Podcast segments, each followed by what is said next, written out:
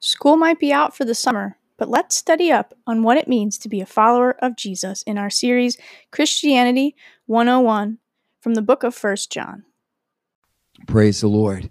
Well, if you have your Bibles this morning, um, and I trust at home, you should be able to grab a Bible, that you would have a Bible there, if not, um, your, your physical Bible, your digital Bible, and that you would um, turn to the book of First John this morning. First John chapter 1. And this morning, I want to begin a series of messages. I thought I was going to begin them, um, this series earlier in the year, and it just felt like the Lord redirected us with everything that's going on. But, but that now is the time for us to look into the epistle of First John. And I want to bring to us a series of messages which I've entitled Christianity 101. Christianity 101. And I want to read for us this morning from 1 John chapter 1 verses 1 through 4. 1 John chapter 1 verses 1 through 4. And John writes to the church, he writes to us even today, that which was from the beginning, which we have heard, which we have seen with our eyes, which we have looked at and our hands have touched, this we proclaim concerning the word of life the life appeared, and he's speaking about Jesus, but the life appeared. We have seen it and testified to it, and we proclaim to you the eternal life, which was with the Father and has appeared to us. We proclaim to you what we have seen and heard, so that you also may have fellowship with us. And our fellowship is with the Father and with his Son, Jesus Christ. We write this to make our joy complete. And this morning, our first message from these verses is entitled The Basic of Basics, the Reality of Jesus. The basic of basics, the reality of Jesus. And I pray that God would bless his word to us this morning. Well, you know, we all know the importance of firsthand experience. You know, when a trial is taking place in a court of law, there's a call for, for eyewitnesses. Maybe a car accident has, has happened and God forbid that it should happen to any of us, but it does. And, and as the police come to write up their reports, they want to know who saw it and what happened. Were there any eyewitnesses? And we all know that firsthand accounts of history are always better than second and third generation accounts. We want to hear from those who were actually there. We know by the time John was writing his epistle, his letter to the church, he was one of the few eyewitnesses of Jesus and his ministry who were left. Most of that first generation had died off, some naturally, some due to martyrdom for their faith. And those to whom John was writing were mostly second and third generation Christians, people who had come to faith through the testimony of others. These were believers who were separated from the life and ministry of Jesus by time and space. You see, not only was there the distance of time, but there was also this distance of space, or we might say distance of geography. For the first set of believers had lived with Jesus in the land of Israel and the land of Palestine. They were familiar with the customs and the language of Jesus, the context within, G- within which Jesus ministered. But after that first decade of the church, those who came to faith, mostly among the Gentile world, they lived far removed from the land of the Jews, living throughout the Roman Empire and thus not only time, but as well space or geography separated them from Jesus' life and ministry. And thus, whereas that first generation of believers in the church had either witnessed Jesus for themselves or at the very least had very close contact with the original disciples, the original apostles, eyewitnesses of Jesus' life, death, and resurrection. By the time John was writing to the church, the church was predominantly made up of those who had come to faith through others who were a bit further removed. And so they were the children, we might say, or grandchildren, or even great grandchildren, some physically and some spiritually, of that first generation of believers. And the result was that over time, something was being lost within the church there seemed to be a lessening of fervor among the believers. There was a tendency towards greater acceptance of the world around them and, and a bit more compromise. And a less distinctively Christian lifestyle was becoming the norm. And the original teachings of the apostles were being threatened by all kinds of other teachings that had begun to creep into the church. We see it was into this setting that John wrote his epistle or his letter. It was to these second and third generation believers that John was writing, and his goal was to bring them back to the foundations, back to the basics of the Christian faith.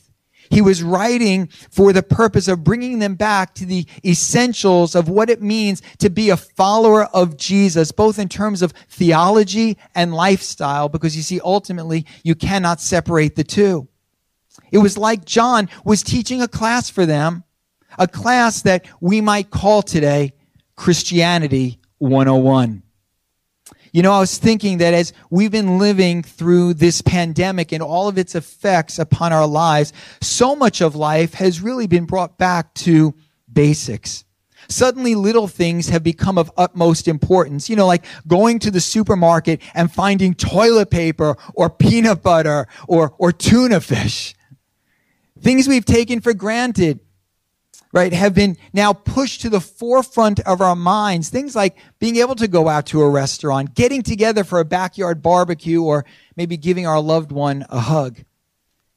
And I was thinking, you know, sometimes it's good for us to go back to basics, for us to gain a fresh perspective on things we may have for too long taken for granted. And it may be that for too long we have taken for granted our Christian faith and that we have veered away from that which is of utmost importance to this life of faith. It just may be that in our day and age, with all the complications and intricacies of life, that we have somehow left behind what it really, really means to live as followers of Jesus Christ. And so as we jump into the book of First John this morning, we are in a sense going back to basics, back to the foundations, back to the essentials of our Christian faith, back to basic doctrines of our faith and the way in which we have been called to live as followers of Jesus. And let me say for even the most seasoned of, of believers, that it is good at times for us to go back to basics, for us to maybe take a review class in Christianity 101 and so I want to invite you to enter into the class, enter into the journey with me today. Because you see, our situation today really is not much different than the one to which John was writing to. For we are distant. Um, in fact, much further distant by time and space from the life, death, and resurrection of Jesus. And thus, we can only imagine how much greater our tendency is to stray from the basic doctrines and the kind of lifestyle to which we've been called as followers of Jesus. And we have a faith today that has been passed on to us first by the apostles and through the church and then even through our families. And you know, as time goes by, as generations pass, our tendency is to lose our fervency for Christ, to begin to compromise our lifestyles and even, even begin to water down our theology. And so, you know, in, in churches like ours today, it's not uncommon for, for someone to say, well, is Jesus really the son of God? Is he really the savior? Well, maybe he's just, and we begin to mix things up a little bit. We see in this regard, it's as if John wrote his letter just to us, as if he wrote it yesterday that we might receive it today. And so today, again, I welcome you to Christianity 101. And when we come, to, as we come to John, 1 John 1, verses 1 through 4, we've really come to John's introduction. And we might say, well, where's he going to begin? And as we read these verses, we find that, that he begins with, for it all begins with, the reality of Jesus. The reality of Jesus. For in this first section, John lays down the fa- foundation for the rest of his letter. Right at the, outs- at the outset, he takes his readers back to the basic of basics.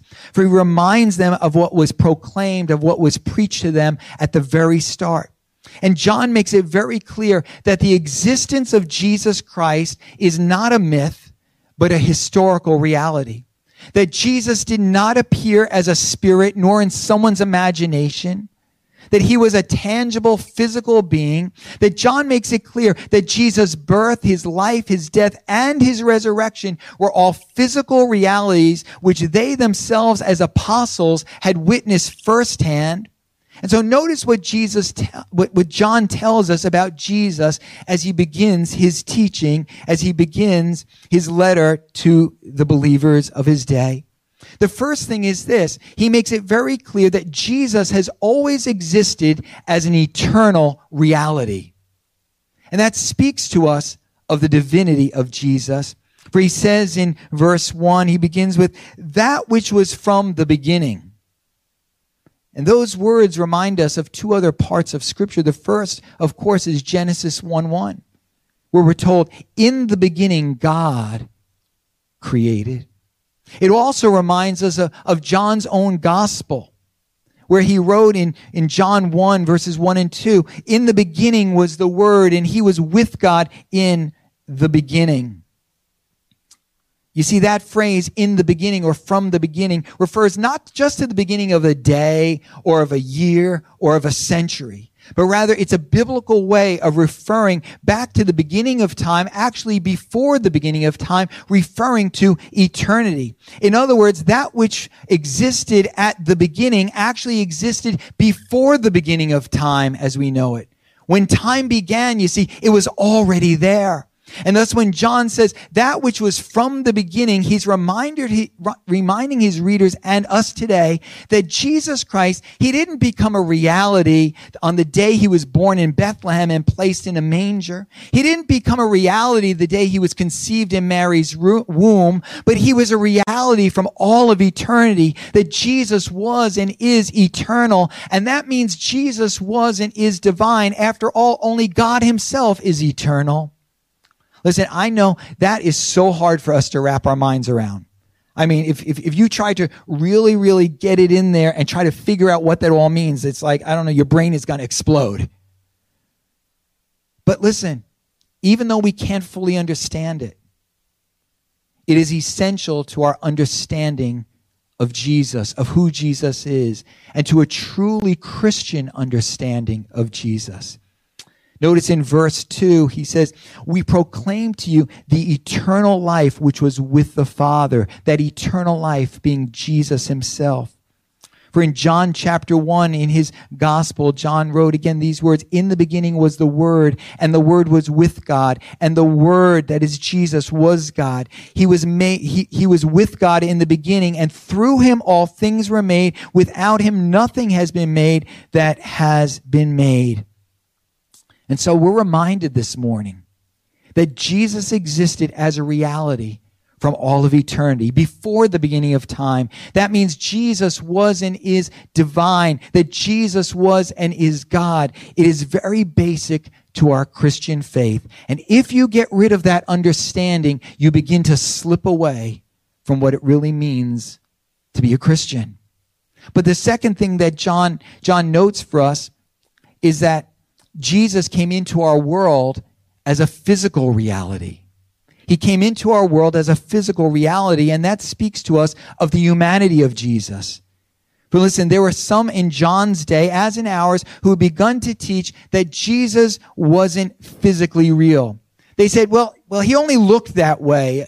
Um, others denied that, that he had physically died, you know, that, well, it just looked like he had died. It was just his spirit that had died. And others, and this is yet true today, they said that Jesus didn't physically resurrect from the dead. Oh yeah, he died, but he didn't really physically resurrect. He only resurrected in spirit or in the hearts and the minds of his followers.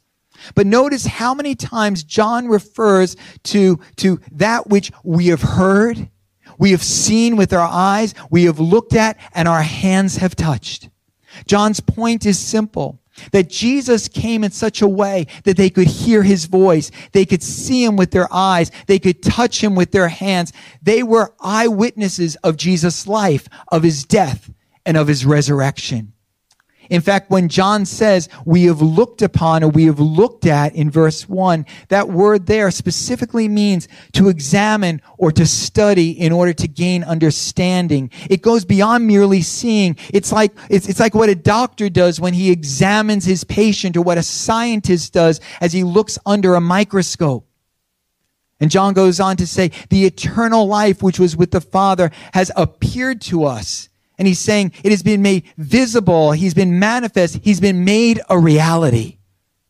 Oh, John is making it very clear that both before and after his death, Jesus was alive in a physical way, as a man, as a human being, as a physical reality. Oh, we read about it in Luke 24, where Luke writes in his gospel, and this is after the resurrection, that while they were still talking about this, Jesus himself and Luke makes the point very clear. Jesus himself stood among them and said to them, Peace be with you. And they were startled and frightened, Luke writes, thinking that they saw a ghost. They say, Oh, this can't really be Jesus. This must be like, like a ghost, a spirit. But he said to them, why are you troubled? And why do doubts rise in your minds? Look at my hands. Look at my feet. It is I myself. And then Jesus says, touch me and see. For a ghost does not have flesh and bones as you see I have. John wrote in his gospel, again after the resurrection, John 20, that a week later his disciples were in the house again and Thomas was with them. Remember, Thomas is the one who doubted. He wasn't there the first time. And though the doors were locked, Jesus came and stood among them and said, Peace be with you. Then he said to Thomas, the one who could not believe that Jesus had physically risen from the grave, he said to Thomas, Put your finger here, see my hands, reach out your hand and put it into my side. Stop doubting and believe. Oh, we need to be reminded this morning that Jesus didn't come in some ethereal way.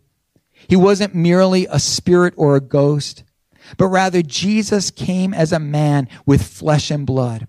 And although he had always existed as divinity in the heavens, in the glories of heaven, he came into this world as humanity, as a man, as real as you and me.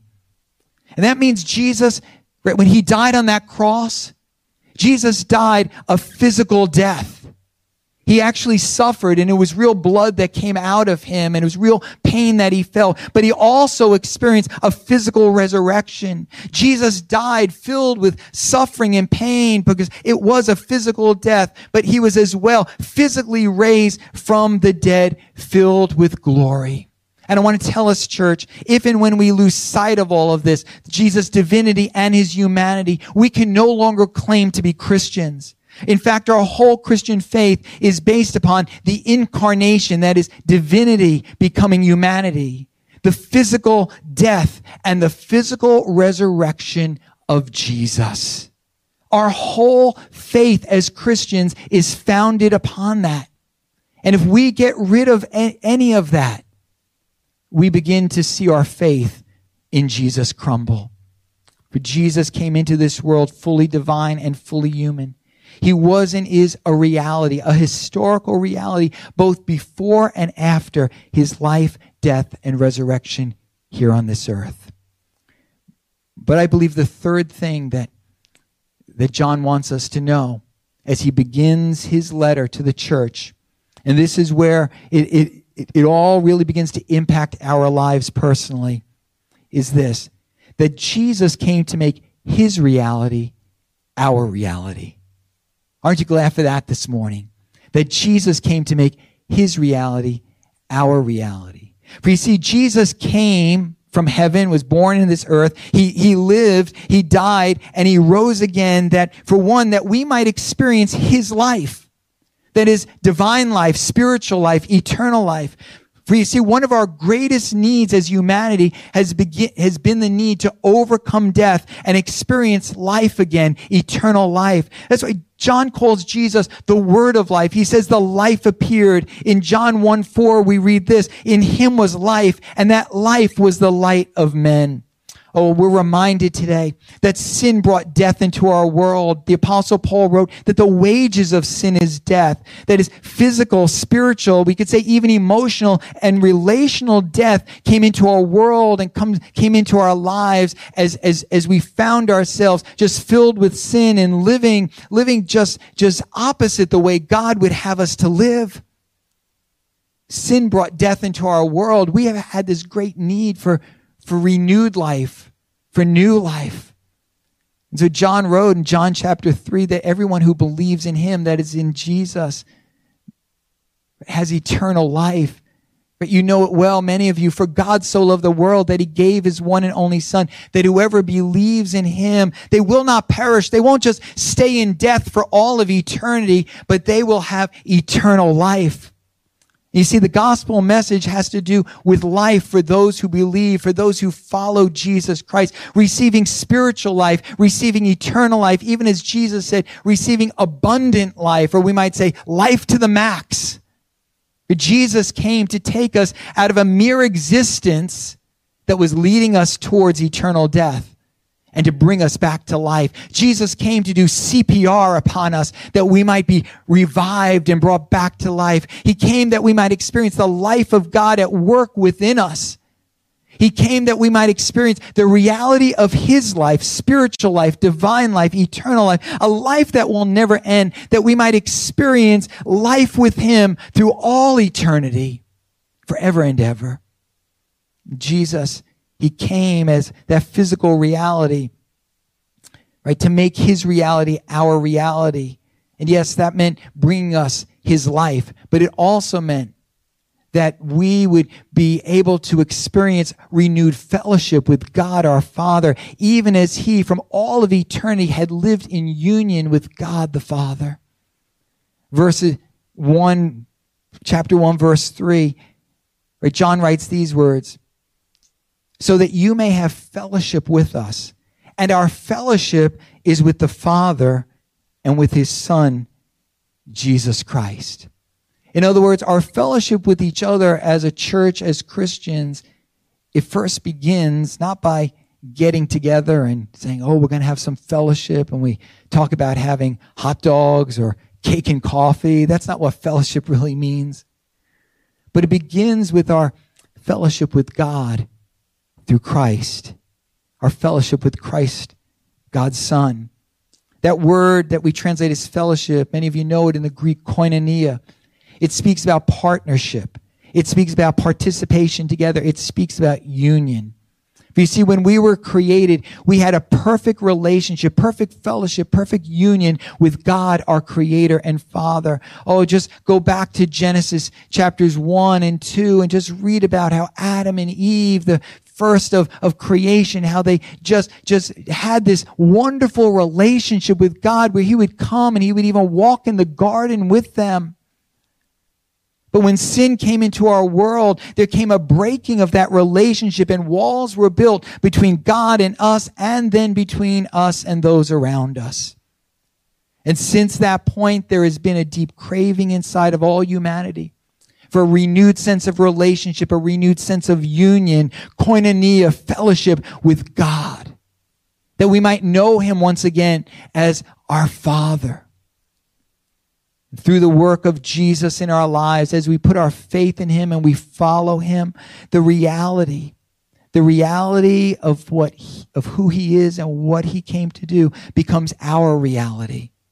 For we are then enabled to experience a renewed koinonia with God, our Father, and then with one another. You see, this is very, very basic to the gospel message. Let me put it this way. That is, we don't and we can't come back into relationship with God as our Father by lots of good works, by religious duty, by offerings and sacrifices, but rather we come back into koinonia, into fellowship with God by entering into fellowship with Jesus. That is by putting our faith in Him. And as we do, the reality which Jesus has known for all of eternity, fellowship with God, union with God, becomes our reality so that we too can cry out, Abba, Father.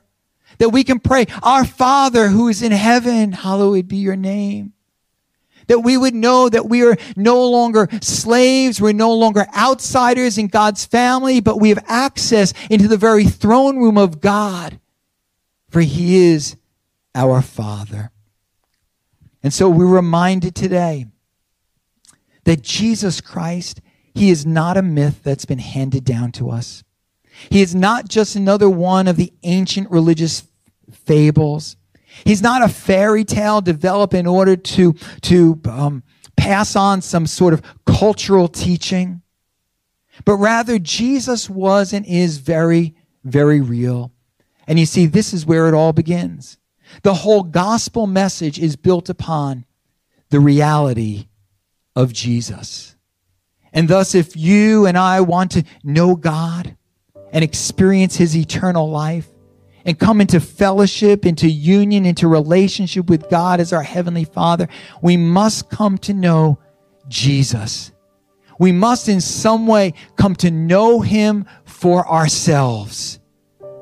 We must, we must make our own decision to follow Jesus. John says he wrote all of this to make our joy complete. Why? Because you see, those who know Jesus, for those who know Jesus, there's no greater joy to be had than to experience his life and to experience fellowship with him and with God as our Father. And so I ask you this morning, have you experienced the reality of Jesus? I'm not asking you if you've gone to church, if you've been on enough YouTube church services, if you've been doing good works, if you've been giving in the offering, or I'm not even asking you, have you been reading your Bible? But I'm asking you this morning, have you experienced the reality of Jesus? Because I want you to know this morning that He is still very, very real. And in a very real way, He's able to touch your life, to change your life to, for, to bring to you forgiveness of sin, to bring you back into relationship with God as your Father. In a very real way, He's able to pour His life into you that you might say, yeah, once I was dead, but now I live. Once I was blind, but now I see. In a very real way, He's able to give you new hope for the future, even hope for eternity. Have you experienced the reality of Jesus? Oh, listen, he's not just a story. He's not just a myth. John says, we saw him. We touched him. We heard his voice. We were there. We were there before the crucifixion. We saw him die on the cross and we, we were there when he showed up after he rose from the dead. Have you experienced the reality of Jesus? Have you allowed his reality to impact your life? Have you allowed his life, his death, his resurrection to change your life? If so, then today I want you to give him praise, to continue to follow him. Let's not take for granted what Jesus has done. Let's not take for granted the reality of Jesus. If not, if you've not yet experienced his reality at work in your life, then Today, I invite you, I encourage you, I challenge you to put your faith in Him. To begin to pray this morning, say, Jesus, I need you. Jesus, I need you to come into my life in a very real way. I'm tired of just reading about you, just hearing about you. I'm tired of maybe showing up in church and sensing, well, maybe you're out there. I, I want to know you today. Listen, the Bible says if you'll draw near to him, he'll draw near to you. Just begin to pray this morning. Listen, you, you, you don't need to. In fact, you can't, you can't live off someone else's experience. It's not enough that grandma told you about Jesus, that mom or dad have been serving Jesus. I meet so many people in the church. oh yeah, I'm a Christian. Well, because, you know, I was brought up in the church. My mom, my dad, my grandma, my grandpa. No, no, no. The question is, have you personally, you yourself, experienced the reality of Jesus? For you see, today, he still offers himself to you to save you, to change you, to give to you his gift of eternal life, and to bring you back into fellowship with God as your heavenly Father. Will you bow your heads? Let's, let's just take a moment to pray. So, Lord, right now, right now, I pray and first just want to thank you, Father God, for giving to us the gift of your Son, Jesus. And just praying this morning, Lord, that we would never take for granted, God, what you have done for us through Jesus. And Jesus, that we would never take for granted what you have done for us through your coming to this earth, through your life, through your death, through your resurrection. And so today we give you all honor and all praise. And we commit ourselves to continuing to follow you, to trust you. And Father, I pray for some today, maybe for the very first time, they're reaching out to you. Jesus, they're reaching out to you. They're saying, Jesus, I need to know you for myself. I'm tired of hearing the stories. I'm tired of just reading about you in a book. I'm tired of hearing someone else's testimony. But Jesus, I need you to come and work in my life today. I need to know that you're real. Father, I pray that you go to that person. Jesus, that by your spirit you go to that person as they reach out to you today, as they commit themselves by faith to following you, that they would experience your touch upon their lives in a very real way, that they would be able to give testimony that there was a day that Jesus stepped into their life and he forgave them of every sin. He changed their life. He gave them new hope. He gave them new joy. He gave them new peace. He gave them eternal life. So touch them, I pray, in Jesus' name. And so, Jesus, again, we thank you that you're not just a fairy tale. You're not just a myth. You didn't come to this earth as just a ghost or a spirit. But Jesus, you, you have been very, very real from all of eternity and even today. And so we praise you, we bless you in Jesus' name. Amen.